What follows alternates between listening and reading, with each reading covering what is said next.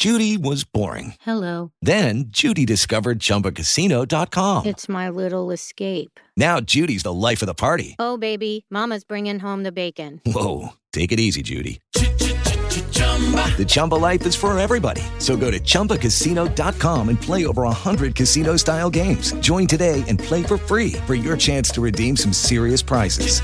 chumba ChumbaCasino.com. No purchase necessary. Void where prohibited by law. 18 plus terms and conditions apply. See website for details.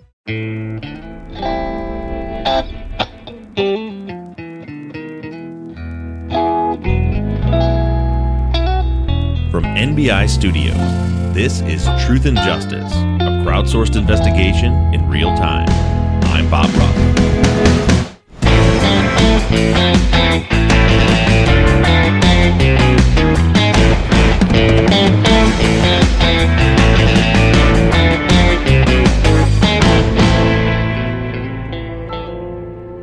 As you heard on this week's follow up, we've had a major development in our investigation. On Sunday evening, listener Ed Logan made a post on the Facebook fan page titled in bold Newly Discovered Evidence. Sector data shows Robert and Christian were on the road to Becky's on the night of the murders, IMO. The heading was followed by a very long post where Ed says that he's looked over the sector data, consulted with a former Verizon tower engineer, and lays out his reasonings for his conclusion. As you can imagine, Ed almost broke the internet that night. As of this recording, the post has over 400 comments. If Ed is correct, then the case for Robert and Christian's innocence would become bleak. While showing where the two were two and a half hours before Becky's body was lit on fire wouldn't exactly be a slam dunk for the state, if they were proven to be driving south on Highway 74 towards her house at the time they said they were headed back to Christian's house, honestly, I would probably have to drop the case. I'm not here to get guilty people out of prison. I do this work, and I believe that you're all here doing it with me because we want justice for the victims and we want freedom for the innocent. As you can imagine, I didn't get much sleep on Sunday night. Aside from the barrage of comments and messages that I needed to respond to, I was trying all night to wrap my brain around how all of this evidence could support their innocence, and yet the cell phone location data all but proves their guilt. Something wasn't adding up. So at 5 a.m. on Monday, I got to work. I needed to know the truth about this phone call, and it didn't take long to find it. This is Season 12, Episode 45 Eastbound.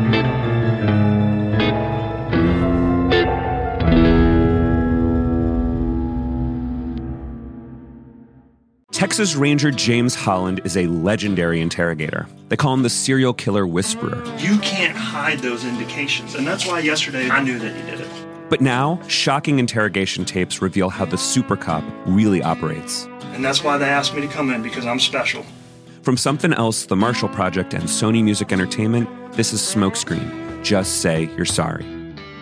Listen and follow on Apple Podcasts, Spotify, Amazon Music, Stitcher, or wherever you get your podcasts. You've seen the film. You know the game. Now, Jumanji just got real. Only in Chessington World of Adventures. Featuring Daredevil Dad, Mom on a mission, and the kids who can't wait to ride the world's first Jumanji roller coaster. An epic adventure awaits. World of Jumanji. Only at Chessington World of Adventures. Book this summer's must do day out at Chessington.com.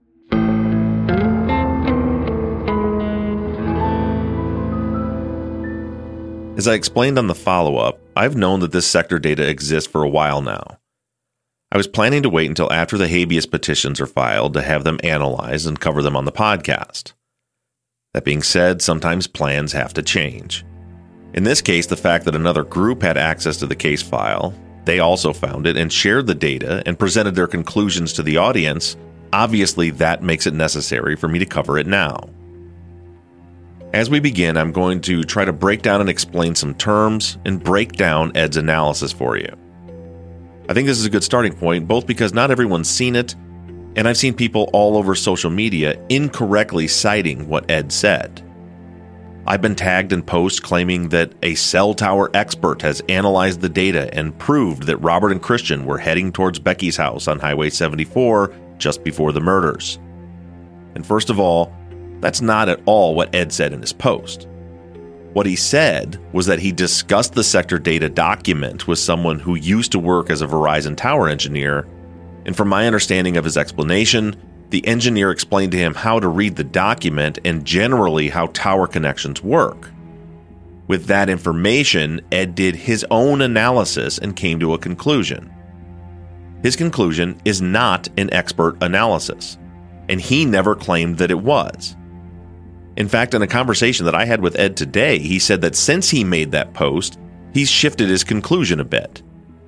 His initial post stated that his opinion was that the evidence shows Robert and Christian were traveling south on Highway 74 towards Becky's house during the 7:13 p.m. phone call. But since then, he's shifted, and now his position is that prior to having the sector data, that scenario of the guys driving down 74 was a possibility and now he sees it as a probability. I'm mostly pointing that out so that you understand that the noise about this on social media is not coming from Ed. He put forth his best effort and made clear that the conclusion was simply his opinion based on a discussion that he had with a former Verizon tower engineer. All that being said, I'm going to make two statements right up front. Number one, I like Ed. I think he's a good person with good intentions, and I appreciate his efforts here. He had and maintains all the respect in the world from me. And secondly, he is dead wrong about what this data is showing.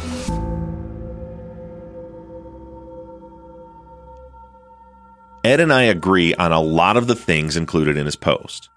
First and foremost, the information that he says he got from the engineer is accurate as far as I can tell. I've spoken with three people who work in this field throughout this week, and they all agree on some basic facts. So let me give you the basics so that one, you know what the hell I'm talking about, and two, so you understand the terms I'll be using as I break all this down. This entire discussion revolves around a single phone call. At 7:13 p.m., Becky called Robert's cell phone. He ignored the call and it went to voicemail. The call was connected to his phone or handset, as you're going to hear it called throughout this discussion, for 27 seconds. Those 27 seconds were critical to the state's case. The reason is that the calls prior to this aren't in question. Robert and Christian both said that around 7 p.m. they were headed to the Sacred Heart Catholic Church that's located on Fred Waring Street near the location where Highway 111 meets Highway 74. The phone records show Robert calling the church around that time, and the state doesn't contest the fact that they were headed in that direction. The 7:13 p.m. call is important because it represents a critical moment in our timeline. Both the state and defense contend that around 7 p.m., Robert and Christian left Robert's house in Cathedral City and headed south down 111. The defense says that the guys were headed to the church, and the state says that they were headed towards Highway 74 to go to Becky's house. Prior to analyzing the sector data, two possibilities existed. One was that Robert and Christian did exactly what they said they did. When they found out they were too late to go to church, they turned around and headed back to Christian's house. The other is that the state is right, and after making the call to the church, the guys continued south and turned onto Highway 74 which goes south off of 111 and heads up the hill to Becky's. The problem was that all that was known at trial was that the call connected to cell tower 745, which is located about a mile and a half down 74. But that tower has coverage both on 74 and in the valley, so either version of events could have been true.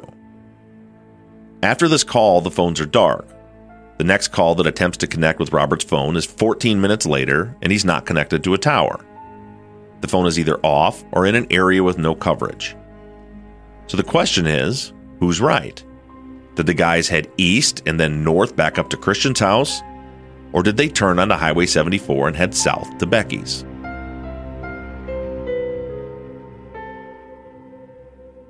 This call becomes even more difficult to pin down because it was an incoming call. Incoming calls cannot be used for location unless you have the full detailed report showing what's known as the final cell face and number. Most people call this the terminating tower, but that's actually not the right terminology. And it causes some confusion because in the short form report that Special Agent Bowles was working off of at trial, it shows the terminating CG column as Tower 745. But as he explained on the stand, you can't use that for location. Terminating actually just means that the phone received the call. So if you make a call from your cell phone, it will show up as a mobile originating call because the connection originated on your phone.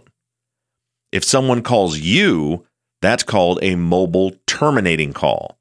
That means that the connection terminated or went to your phone.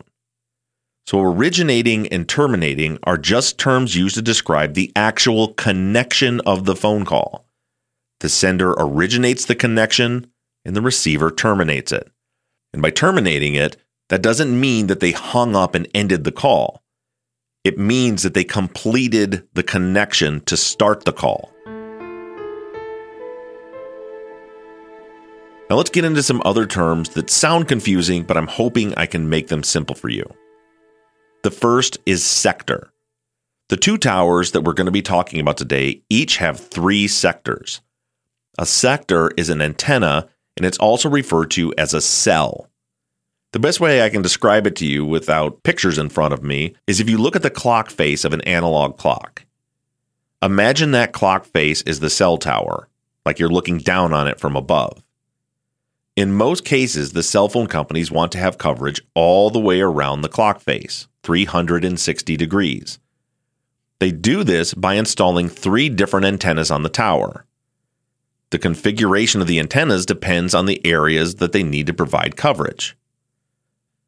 A typical configuration might be to have one antenna or cell pointing due north, so pointing right at 12 o'clock, and another cell pointing southeast, so 430 and another pointing southwest, so 730. Basically, if you're looking down at that, you've made a pie that you've cut into three big pieces. Each piece equals 120 degrees of the overall circle. And right there is the first misconception that I want to address. People tend to look at a diagram like this and think that the first cell that we described, the one pointing due north, must only provide coverage to the north, since that's the way it's facing. But that's not at all true. Remember, the purpose of the three cells or sector antennas is to provide 360 degrees of coverage around the tower. So it can't only cover north. All things being perfect and equal, that cell is responsible for providing coverage to one third of the circle or 120 degrees. So 60 degrees on either side of the antenna. But the coverage is actually even larger than that because in order to avoid dropped calls, the coverage areas have to overlap. And that gets me to our next term, beam width. Beam width is one of the things that was not addressed in Ed's post, so I assume it wasn't addressed with the engineer either, but I don't know that for certain.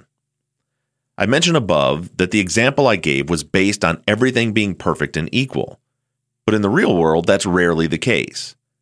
Every tower is designed, programmed, and configured to cover specific areas with the three sector antennas. Beam width is how wide of an angle the antenna is designed to cover.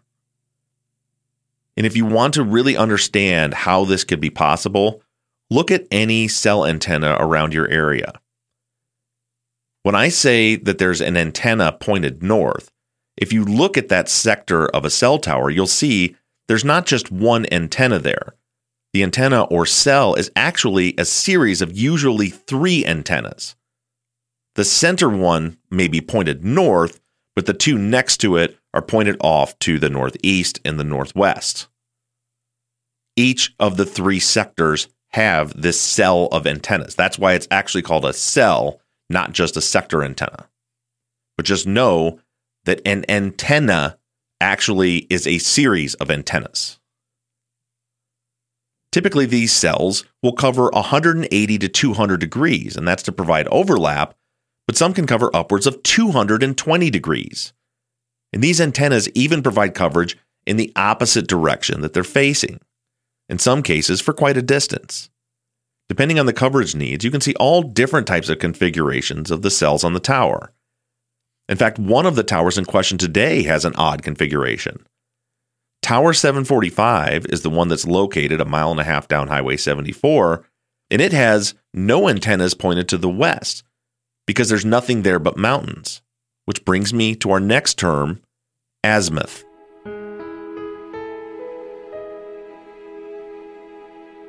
As I'm moving on, I don't want you to get overwhelmed by these terms. I want to make sure I'm explaining them to you, but I promise I'm going to break this down and make it simple when we get into the analysis of the actual call. Now, when you look at the case docs for today, you'll see in the cell site list a column that says azimuth. All that is, is the degree that that cell or sector antenna is facing. So an azimuth of 90 means that that cell is pointing at 90 degrees. So go back to your clock. Zero degrees is due north. So if we go 90 degrees, that's due east or three o'clock. An azimuth of 180 is six o'clock or due south. 270 or nine o'clock is due west. And like I said, zero is due north. So the three cells on Tower 745 are positioned at 15, which is north northeast, 90, which is due east, and 180, which is due south. There are no antennas pointed anywhere to the west at all. And again, that's because there are no roads in that direction, there's just mountains. Next up is an extremely important part of understanding what happened on this call. And again, this is something that wasn't addressed in Ed's post. And again, I'm making the assumption then that it also was not discussed with the engineer. There are several types of cells, but the two we're dealing with today are what are known as macro cells and micro cells. And remember, a cell is a sector. Both towers that we're dealing with on this call are set up with one macro cell, so one of the sectors is a macro, and two micro cells. That means just about what you probably think it means. One sector or cell on each of these towers is designed to have a massive coverage area. That would be the macro cell. And when I say massive, I mean massive, like 10, 20, sometimes 30 miles. And for the tower on Highway 74, that's Tower 745, Sector 2 is the macro cell, which happens to be the first cell Robert connected to on this call, which makes perfect sense but I'm going to explain that to you in a little bit. Sector 2 has an azimuth of 180, which means that it's pointed south generally. But it's a macro cell that covers 10 miles beyond the point where Highway 74 turns west to the south. But it's a macro cell that to the south covers 10 miles beyond the point where Highway 74 turns west. It has the strength to cover west 15 miles past Pinyon Pines. And I say it has the strength because the mountains are in the way, so it doesn't actually cover that area, even though the signal is capable of reaching all the way past Anza and almost to Hemet. To the east, it covers almost the entire valley floor, even past Interstate 10 to the east. And to the northwest, it covers Highway 111 almost all the way to Palm Springs, and it covers just as much to the northeast. It even has coverage for about five miles due north of the tower. To put that in perspective, Robert and Christian could have left Robert's house, drove down 111 all the way to the Sacred Heart Church, turned around and drove back to Christian's house, and stayed in the coverage area of this one macro cell for all of it, other than the last couple miles before they got to Christian's house. It is a huge, massive coverage area. That being said, macro cells tend not to be the dominant sector for a lot of the area that they cover. The reason being is that they're designed to cast a large net, but if the people in that coverage area actually all use that cell, there's no way it could handle the capacity. To put it in plain language, and this is not scientific or a technical explanation, but it's the practical application, the way I understand it from what's been explained to me, the macro cell's job is generally just to connect to handsets to let the system know where they are. That's why they're so big. Then, as soon as that happens, the system will switch the handset over to the closest microcell for the actual use, which is why I've been saying since the beginning you cannot use incoming calls for location unless you have the full sector data. The short form that we've been working with only showed the first tower that the phone connected to, which in most cases, and on this call specifically, is a macro cell for an incoming call. You have to look at the cell that the phone switched to once it was located for its actual location. All you can tell from the first cell connection is that the phone was somewhere in the macro cell's range, which in this case means the phone could have been in Palm Springs, Cathedral City, Indio. You get the picture. This cell covers over 75% of the entire valley and Highway 74. A great example of this, for those of you that are familiar with the Adnan Syed case, is when he received an incoming call and the initial connection was made on a tower in downtown Washington, D.C., when he was in Baltimore. That happened because it was an incoming call and the first connection was to a microcell.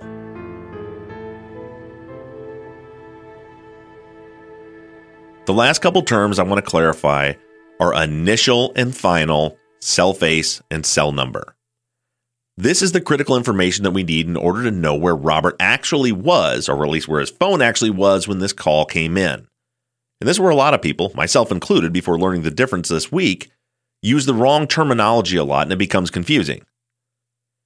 Initial cell face is the first tower that made a connection to the handset when the call was sent. Some people refer to this as the originating tower, but that term just confuses things because it means something completely different. So, in this episode, when reviewing the documents, initial cell face is the first tower that connected to Robert's phone. Underneath that in the document, you'll see initial cell number. This is the sector antenna or cell that the connection was made on. So, where for this call it says initial cell face 745, initial cell number 2, that means that on the first connection, when the system found Robert's phone, it did it through Tower 745, Sector 2, the macro cell. Underneath that, you'll see final cell face and final cell number. Same thing. This is the tower and sector that the system switched the phone to after it was found. In this case, you'll see it says final cell face 705, final cell number 1. That means that the system switched the handset over to Tower 705, Sector 1. And that is the information that we need to determine location on an incoming call. Once the system figured out where the phone was, it then switched over to the closest cell with the dominant coverage in that area, which in this case is a micro cell.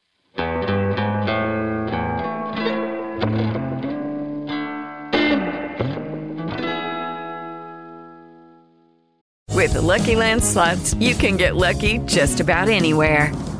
This is your captain speaking. Uh, we've got clear runway and the weather's fine, but we're just going to circle up here a while and uh, get lucky.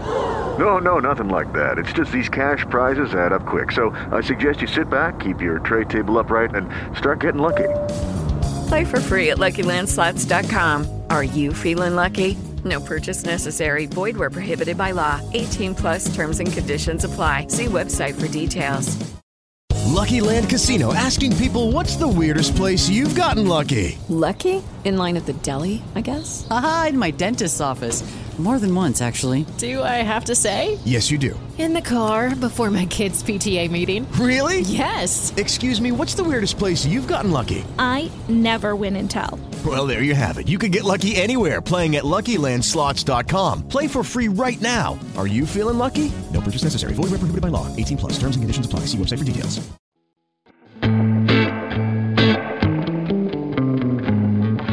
All right, now I'm going to go through Ed's analysis as quickly as possible and break down where his mistakes are. And again, I want to point out that I'm calling them mistakes on purpose. I do not believe that Ed's intention was to purposely mislead anyone.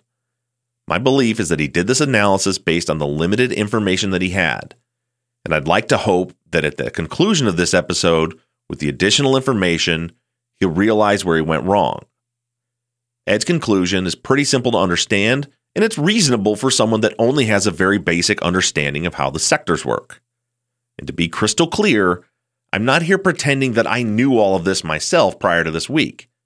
I've spent all week talking to experts to get a clearer understanding. When I saw these documents a month ago, they were completely Greek to me. I also want to credit listener Elizabeth, who does this kind of work using a software called Trax for getting the ball rolling for me. She shared some maps and models of tower coverage that led me to asking the right questions, which is what got us to the point where we were able to figure all this out. Ed starts out by pointing out that the initial cell face was Tower 745 and the initial cell number is Sector 2. Again, Tower 745 is located about a mile and a half south southwest of the intersections of Highway 111 and 74 to the south. And by the way, I'm going to repeat myself a lot as we go through this. I just want to make sure that we're all on the same page as we move along. So the Sector 2 antenna of Tower 745 has an azimuth of 180, which means it's facing due south. Ed concludes that since the antenna is facing south, and the only road south of the tower is the continuation of Highway 74, Robert's phone must have been south of this tower when the connection was made. On its face, that makes perfect sense. South facing antenna, phone must be south. There's one road to the south, so there you have it. They were on 74.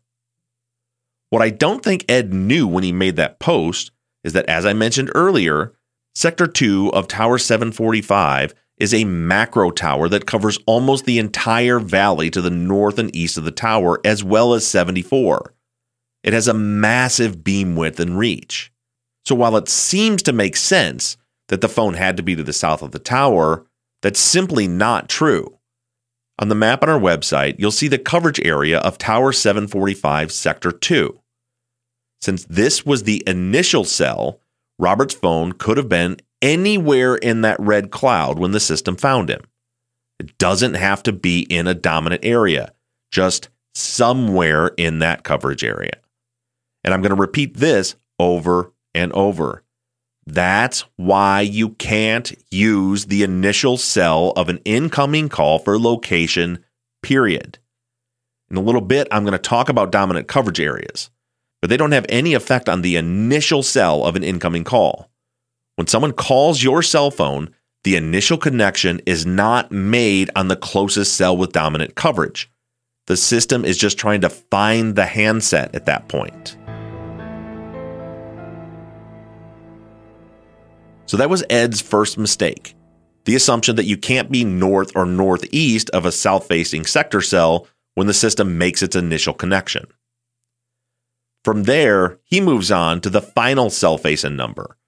In this case, the final cell is Tower 705, Sector 1.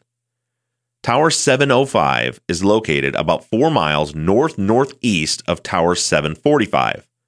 It's in the valley in Palm Desert. 705 Sector 1 has an azimuth of 120. And here's where Ed makes another mistake. A couple, actually. First, he says that a 120 azimuth is a southeast facing cell, but that's incorrect. Sector 1 is actually facing east southeast, so 4 o'clock on your clock face. That may not seem like a big difference, but it really is. And this is why. The second mistake Ed makes here is that he says Highway 74 is south of Tower 705. That is also false. Tower 705 is located about two miles north northeast of the beginning of Highway 74, which runs in a south southwest direction. If you draw a line due south from Tower 705, it will never touch Highway 74. Highway 74 is actually south southwest of the tower. And I'm not nitpicking here, it becomes very important.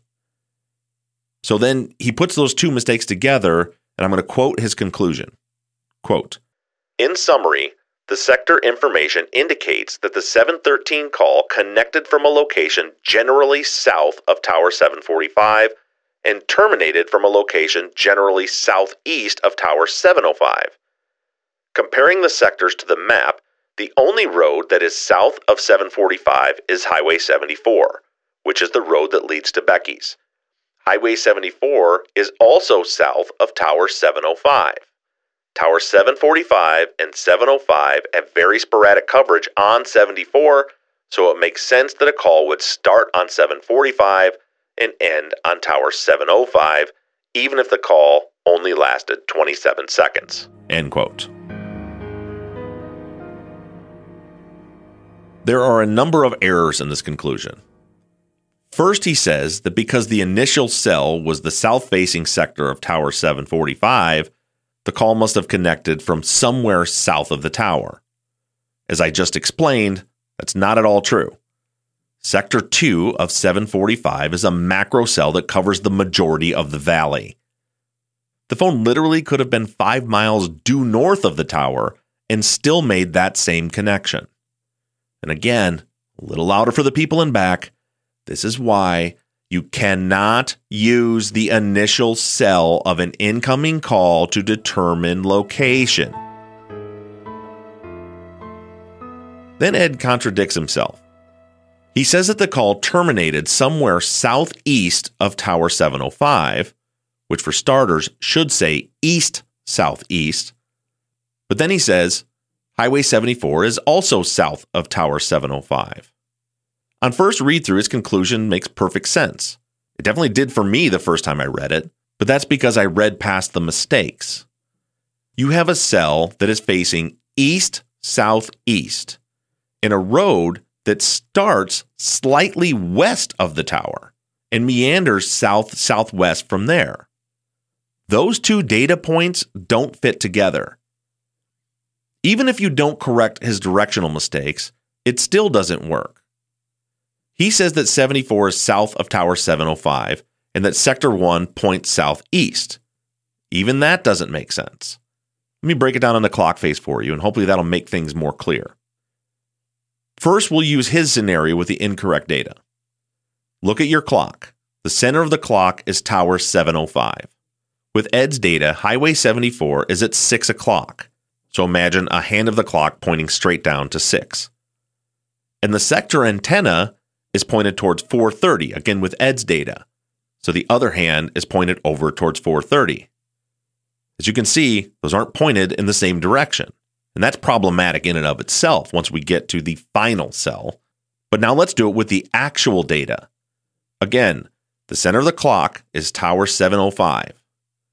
Highway 74 is actually located at 7 o'clock, and the Sector 1 antenna is actually pointed towards four o'clock. That's a 90 degree difference. It's not even close. They're actually completely perpendicular to each other.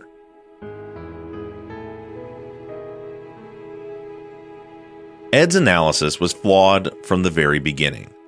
Not because he's not a sharp guy, but mainly because he was trying to use directionality with both the initial and final cells. And again, you cannot use the initial cell for location on incoming calls. And I'm not repeating that to harp on Ed, I'm just repeating that so you understand it. He did a good job of fitting a round peg into a square hole, but if he looked even just a little bit further, he would have realized that the scenario he presented just isn't possible. He used the Gladiator drive test from trial to see that indeed Tower 705 does have a little bit of coverage on 74. That's why he concluded that the phone must have jumped from 745 to 705 because of the spotty coverage.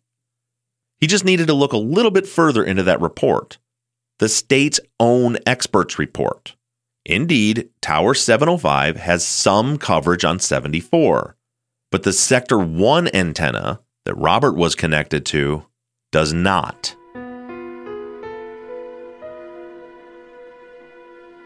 This is double confirmed. First, the TRAX software shows that the maximum range of Tower 705 Sector 1 is very small. It's a microcell. And in a perfect world without obstructions, it is not capable of reaching anywhere south of Tower 745.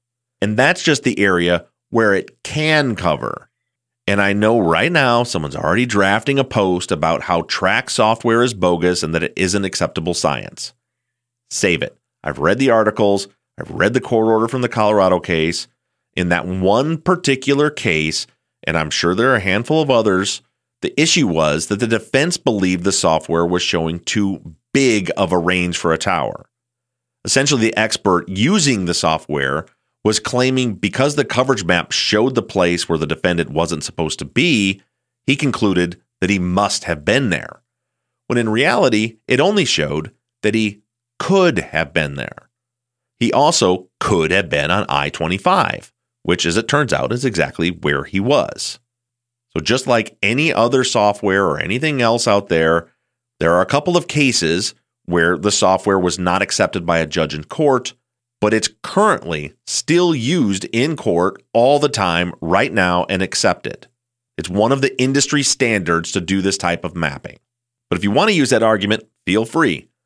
If the coverage area is actually smaller, like they contended in the Colorado case, then the sector coverage is even further away from the 745 tower. And aside from that, as I said, the data is double confirmed. Gary Gaetti, the state's expert, mapped out the actual coverage for the area and showed that the cell of Tower 705 that does cover those little spots on Highway 74 is Sector 2. The final cell face and number is the only cell that can be used to determine location on an incoming call, period. And in this case, that cell has zero coverage on Highway 74, and that's even according to the state's expert.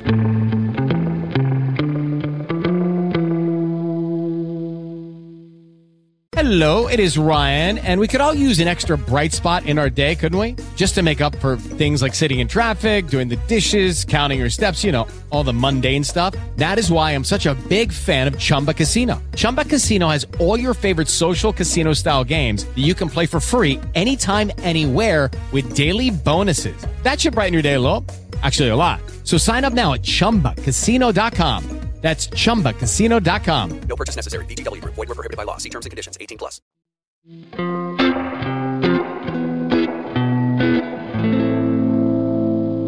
Now, having a full understanding of how locating a handset using sector data works, this is what the data is actually telling us. And with that understanding, it's surprisingly simple to figure out. Robert's phone had been idle for about seven minutes when this call occurred, meaning he wasn't using it. When that happens, the system doesn't know where he is, but it knows about where he is.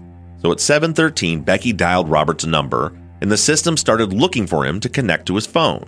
Because on his previous two calls, he was headed southeast on Highway 111, that's where the system started sending signals to find him. The macro cell of Tower 745 was the first to be able to connect to his handset. So now, once it connected, the system knows his location. Even though he has a connection to the initial cell, that cell isn't really usable from his location. At that point, the system immediately switched him over to the dominant micro cell for his location. That's how incoming calls work. I don't mean sometimes, every time. Incoming calls are a two step process. First, the system has to find the handset with any tower that can connect to it. Then, determine its location from that connection, and then immediately switch over to the dominant cell for that location. In this case, the dominant cell was Tower 705, Sector 1, the antenna that faces east southeast from Tower 705. That is where Robert was when he received that call. Without question, he was in the dominant coverage zone of Tower 705, Sector 1. This is the most important finding that we've made throughout this year of investigating. Not only is it impossible for Robert and Christian to have been up the hill on 74 towards Becky's house, but where this call connected, they had to be east of 74, and that's very important. That means that they had already passed the turn to go to Becky's house. They were traveling southeast down the Highway 111 on their way to the church. And when this call came in, this call that the state used to say that they were heading in Becky's direction, when it came in, they were located northeast of Highway 74. They had already passed it.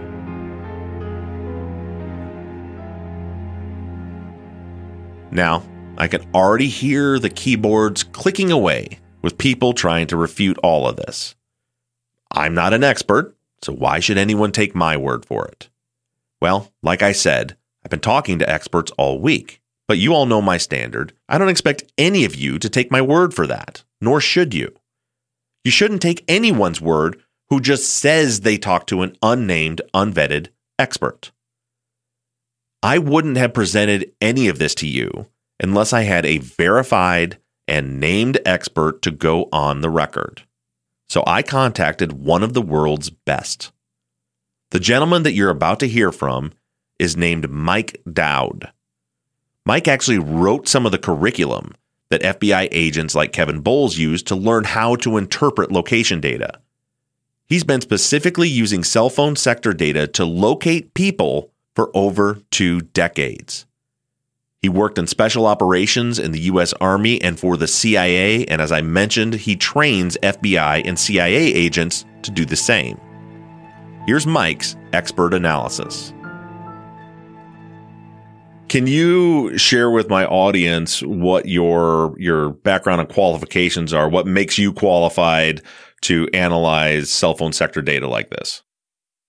Absolutely. Um, I'm a I'm a 20 year Army Special Operations veteran uh, working in the field of, of uh, human and SIGINT uh, tradecraft. So, you know, as well as doing this for the CIA and supporting the FBI and others. And what I did and what I still do for a very long time is use cellular information, i.e., towers, uh, emitters, and things like that, to hunt and track people in very austere locations around the world. Um, I've written several curriculums for the US government, teaching them how to do this. Uh, and I'm still very much involved in teaching people how to do this to this day. Perfect. So sounds like you're more of an expert than me. So we'll default to you. um, it, it sounds to me like you know I, I sent you all the data on this call. We're talking about the 7:13 p.m. phone call from Robert Pape's handset. Um, yep. I, I sent you all the data and you got back with me with your with your conclusion in minutes. Uh, so it seems like it's not as complicated as as maybe some people thought it was. No, I mean the the information. If if you know what to look for, is pretty clear, cut and dry. I mean, all of the analysis is done for you. So all you have to do is just look at the data as it is, and you kind of get to the point very very quickly. Right, and that and that was I mentioned when when we spoke yesterday. Um, Special Agent Kevin Bowles from the FBI. I think you said you maybe either knew him or knew of him. Uh, he had testified about this call at trial, and and he said at the trial that he can't, he couldn't tell you where the person was. He couldn't give you a location or say where they were going unless he had the sector data, which is what we have now. And does that sound right to you? That that's absolutely correct. Without without that data and knowing what panel, if you will, when we talk about sector data, so what cell ID, what panel he was coming off of uh, as the handset um, received and then entered into the call, there's no way of there's no way of knowing. Now, if you have other data like his drive before he reached that tower and his drive away from that tower. If he's in a call or just uh, doing a handoff, you can kind of infer some things from there. But looking at the data that they have, this is a macro cell, right? And that macro cell covers about 35 kilometers in either direction, if you will. So if that's all you have, there's no way of knowing until that handset connects to another tower, even within the coverage of that macro cell that zeroes in to a very specific geolocation uh, location on the map. Gotcha. And that and that does that have to do with um, the way I just explained to it uh, explained it in the episode here up to this, and I just kind of want you either to confirm or tell me if I'm wrong here. A lot of it has to do with it being incoming calls that he connected to that macro cell, the first antenna that he connected to when the call was coming in. That's a piece that you can't tell where they're at, but then it switches to, it, in this case, it switched to Tower 705, Sector 1, almost immediately after that that that's the tower we should be looking at and that's the panel we should be looking at for his location correct and the way it works is your handset is actually just camped out on any tower doesn't necessarily mean that that's the closest tower to it or the tower that's going to receive service but your handset is in what's called an idle mode so when your handset's in idle mode you're connected to the network but there's nothing asking it or telling it to do anything so it's not in a in a state where it actually needs to use resources and report its location so that it can receive service. When the handset gets paged across the network, so you make a phone call, whether it's in the same city or from five states away, and it goes through the system and starts paging, it says, Hey, where is this handset? Right. And it says, Oh, the handset is registered in this LAC location area code, which is a group of towers. Right. Mm-hmm and then it says, okay, you're about to receive service. So the handset says, okay, I need to get on the closest tower to me so that that phone call can actually come through. And that handset jumps on that tower and your call comes through and you receive your text message or your voice phone call. And that's where the handset is. Gotcha. And so that's what we see in this incoming call where you have the initial cell face would be the one where it found it and then the final cell face sector is the one where it shows you where it actually is when it connects. Absolutely. You can even look at, you know, if you're if you watch and it happens very very quickly.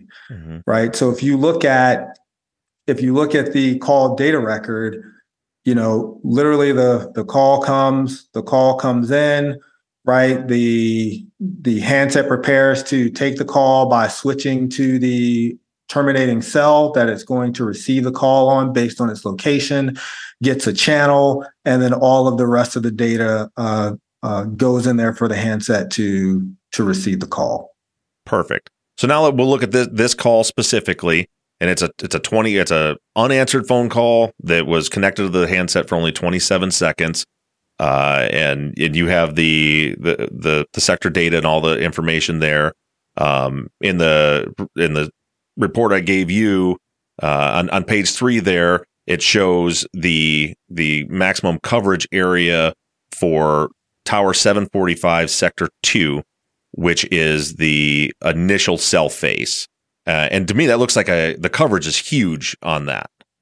Yeah, that, that's a that's a macro cell, right? So macro cells cover very large, like austere or rural environments but there are all there are also like once you get into like the city or the town there are smaller there are smaller towers there called micro cells pico cells and even smaller femto cells that cover a more densely populated area gotcha does that make sense yep so so you know so that that big tower may cover it looks like you know several hundred square kilometers right? But the capacity of that tower, if every one of those people wanted to get on the phone, it would fail. Mm-hmm. So you have these smaller towers in and around where the densely populated areas are, where people can actually receive service and and make their make their phone calls. Gotcha. So am I am I correct in saying that since this is sector is the initial cell face, that when this call came in, Robert's handset the only thing we can tell is that it was somewhere in that red cloud. Correct. It says I'm I'm I'm here. Gotcha. And it wouldn't and it wouldn't be accurate to say based on this since the the tower face or the the sector face is facing south, it wouldn't be accurate to say he had to be south of this tower at this point. No, that's absolutely incorrect. Okay. He could be anywhere in that red cloud. Gotcha. So then we move down to, so then it switches over to Tower 705, Sector 1 is the terminating cell face. And we see on the, the next page there, we have the, the dominant coverage area for Tower 705, and in the yellow there is is Sector 1, where it covers. So based on my estimation or my understanding of the data, the phone where the location of the phone actually was would be in that area where sector 1 of tower 5 or tower 705 is the dominant coverage that's correct and if you were doing any kind of collection or geolocation like precision geolocation operation that's going to be your start point when you start hunting for that individual okay uh, and and what we see on that is that tower 705 sector 1 has zero dominant coverage on Highway 74 that heads south. Correct. Okay, so uh, I, I, guess very simply, um, you know, again, as as as you've, you've kind of made it very simple for us with the data that we have. Would you say that Robert's handset was traveling south on Highway 74 when this call came in? No, I would not. Okay, and if you had to, if if you if you were looking for him based on this data, where would you be looking? I would be looking for him anywhere in that yellow coverage area. Right, which and that's that would be east of 74. Now that's that's Highway 111 there. So somewhere there, there's actually no roads. I don't think south of 111 there. So it'd be north of Highway 111 in the valley, not going on 74. That's correct.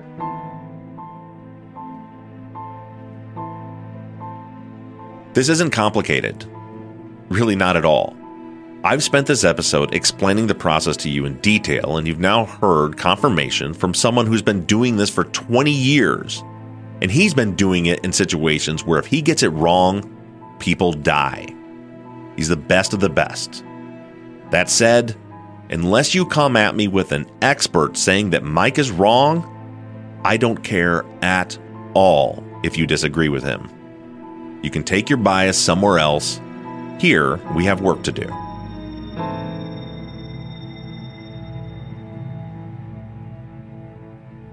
One of the things that first alerted me to the fact that Ed had this wrong was that it just didn't fit with anything else in this case. Before I close, I want to talk for just a few minutes about some of the behaviors that we see in the series of phone calls around the 7 o'clock hour when Becky started blowing up Robert and Christian's phones. The only time Robert actually talked to Becky was at 6:14 p.m., almost exactly an hour before the 713 call. I theorized a couple weeks ago that maybe Robert did intend to go up to Becky's that night, but he didn't want Christian to know. I want you to think about this sequence of events. And again, this is just a hypothesis from me, but look at the actual data points and see what you think about it. So Robert talked to Becky at 614. Well, let's assume for a minute that on that phone call, he said, Yep, I'm headed your way.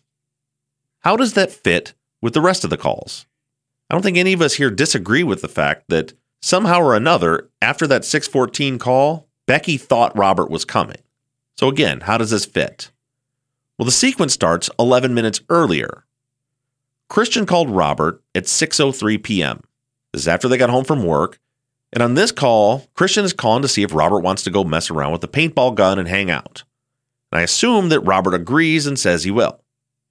But then, 10 minutes later, Becky calls Robert and he picks up and asks if he'll come up for that hike that they had talked about the day before. Now, there's a couple of things that could have happened here. One is the scenario I presented the other day where Robert says, Yeah, I'll head that way.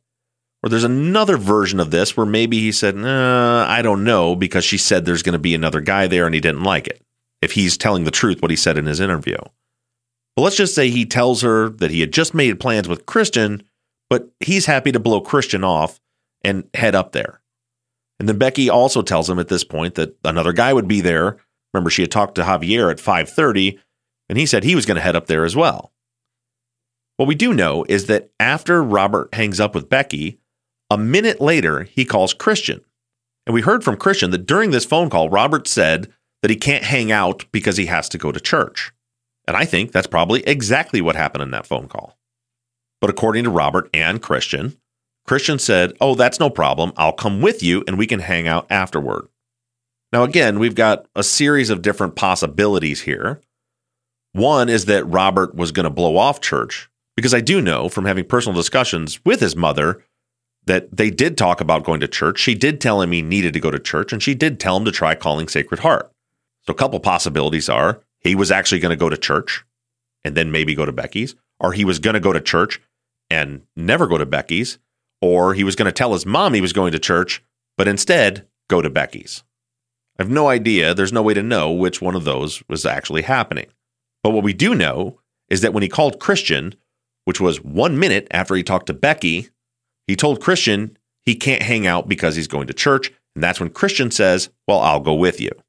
Now, what I think is the most likely scenario here, certainly not saying it's fact, is that Robert really was planning on going to see Becky. But he didn't want Christian to know that. He didn't want his mom to know that. He didn't want anybody to know that, but he wanted to go see Becky. But now that Christian said he's going to go with him, for Robert, the plan is off. He's not about to go up there with Christian. Remember, him and Christian just the day before had had the conversation with Becky, and after she left, they both said, No way, we're not going. So, in this hypothetical scenario, Robert decides to go ahead and ghost Becky and just hang out with Christian instead. Probably because he knew he really shouldn't have gone up there anyway, and I also don't think he liked the idea that another guy would be there. Now, here's where things start to get interesting. At 6:20, Javier calls Becky again, and here's where he says he says that he's on his way. But he's in Anza at that point, which is past Pinyon Pines. Now remember, Javier says that he was driving around up in that area just because he wanted to go for a ride. His story changed several times. At first, he had no intention of going to Becky's, then he absolutely was going to go to Becky's. And most of us got the impression that he was hiding something, but I don't think anybody could put their finger on it. Well, my personal hypothesis is I think he was going to Anza to probably pick up a bag of weed before going to Becky's. It's the only reason I can think of why he would drive that far past Pinyon Pines when all of his friends said that he was going up there for the purpose of going to Becky's. But then at 640, Becky calls Javier. This is the call where he says that she told him not to come to her house because Robert seemed uncomfortable with him being there. So she must have gotten some kind of vibe during that 614 call that he wasn't cool with another guy joining them. Now, this is the part that gets really interesting. If Robert said he was heading up to Becky's at 614, it's about a 45 minute drive from his house. So she should have been expecting him around 7. But remember what Becky said to Javier at 640. She said, Robert's on his way. So 25 minutes after Robert and Becky talked, she thought that he was on his way to her house. So ask yourself honestly, why would Becky call Robert at 6:53 if she thought he was on the way? It's because that was about the time she was expecting him to arrive. She calls him at 6:53, 6:59. She tries Christian at 7:05. He starts to call her back at 7:09 but hangs up as soon as she answers, which makes perfect sense in my theory because he doesn't know Robert's blowing her off, so of course he'd call back. And then as he is, Robert tells him to hang up. He acts like he's just avoiding her, but probably he just really didn't want Christian to find out that he had told her that he was going to go. Then Becky tries Christian again seconds later. He ignores it. She calls and checks her voicemail three times. Then at 7:13, she tries calling Robert again. That's the call covered in this episode that he ignored and let go to voicemail. Then the phones go dark, but Becky continued calling at 7:27 and 7:34. Becky makes 6 calls to Robert and Christian between 6:53 and 7:34. Why do you think that is? Is that something someone does when someone's on their way? Especially when the second half of the trip she knows has no cell coverage? No, of course not. She was calling because Robert told her at 6:14 that he was headed to her house and she was expecting him around 7. She was calling cuz she realized he blew her off. I don't see what other explanation is there. And flip that around. If Robert and Christian were actually going to Becky's like she thought, or she at least thought Robert was, why the hell wouldn't they answer her calls? That makes literally zero sense. If they were actually headed up there and they were just running late, they would have answered the damn phone. There's no way they would just blow off those phone calls. And it's not like they didn't have their phones handy. Christian started to call her in the middle of that and then hung up on her. Remember, that wasn't a missed call. The landline shows that the phone was answered and Christian hung up in one second. And in the middle of all that, they talked to Sam Geyer on the phone, and I had him on the show. And what did he say they were talking about? Paintball. Not a hike, no hike, never a hike. They talked about a paintball gun.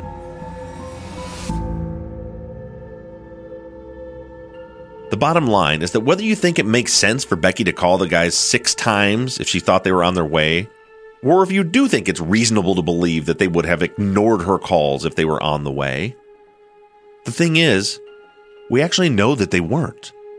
For a fact. The cell phone data clearly shows that Robert and Christian were right where they said they were when Becky called Robert at 7:13 p.m. They were north and east of Highway 74. There's not a cell expert in this world that will refute that. They could not have been on a road connected to a cell that doesn't have service on that road. Period. And the worst part is that I'm pretty fucking sure the prosecution knew that. The state requested the sector data. The state received the sector data. The state read the sector data, and the state are the ones that put the sector data into the discovery file. And I'm not saying it's excusable for the defense not to have found it in that file. It's not excusable at all, but it's understandable. It wasn't added to the folder with all the other cell records. It was tucked away in another random folder labeled with the officer that requested its name, Willis. And let's not forget that the state told the defense that they had never requested it. There is just no fucking way that the state didn't know that sector data was in that file. They knew it was there and they knew it was going to destroy their case, so they lied. And they got the defense to agree to stipulate that it never existed when it was right there the entire time. This document proves that the theory the state presented to the jury was false, and the fucking prosecutor knew exactly what he was doing.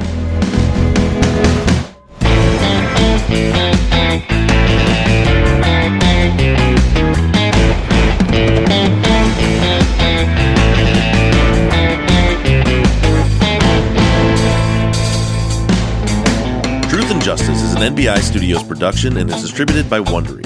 Edited by Kelly Barons Brink and sound engineered by Shane Yoder. All music for the show was created, composed, and scored by PutThemInASong.com, who also mixed and mastered this episode. All of our fonts across all of our logos and banners were created by Tate Krupa of Red Swan Graphic Design, and you can find more of Tate's work on Etsy. Thank you to Katie Ross of CreatedInTandem.com for designing, creating, managing, and maintaining our website.